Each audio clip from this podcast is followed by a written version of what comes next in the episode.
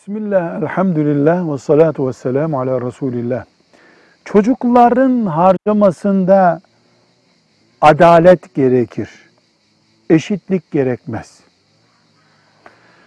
Çocuğa harcama yapmak başka, bağış yapmak başka.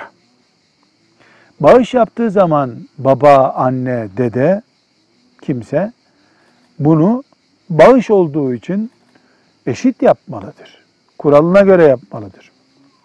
Harcama ise ihtiyaca göredir. Ee, 20 yaşında bir çocuğa yapılan harcama ile 3 yaşında çocuğa yapılan harcama aynı olmaz.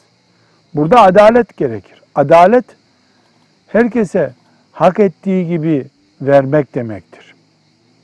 Üniversiteye giden çocuğun masrafıyla ilkokula giden çocuğun masrafını aynı tutamayız.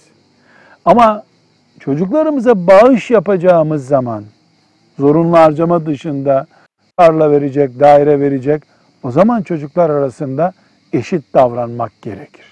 Velhamdülillahi Rabbil Alemin.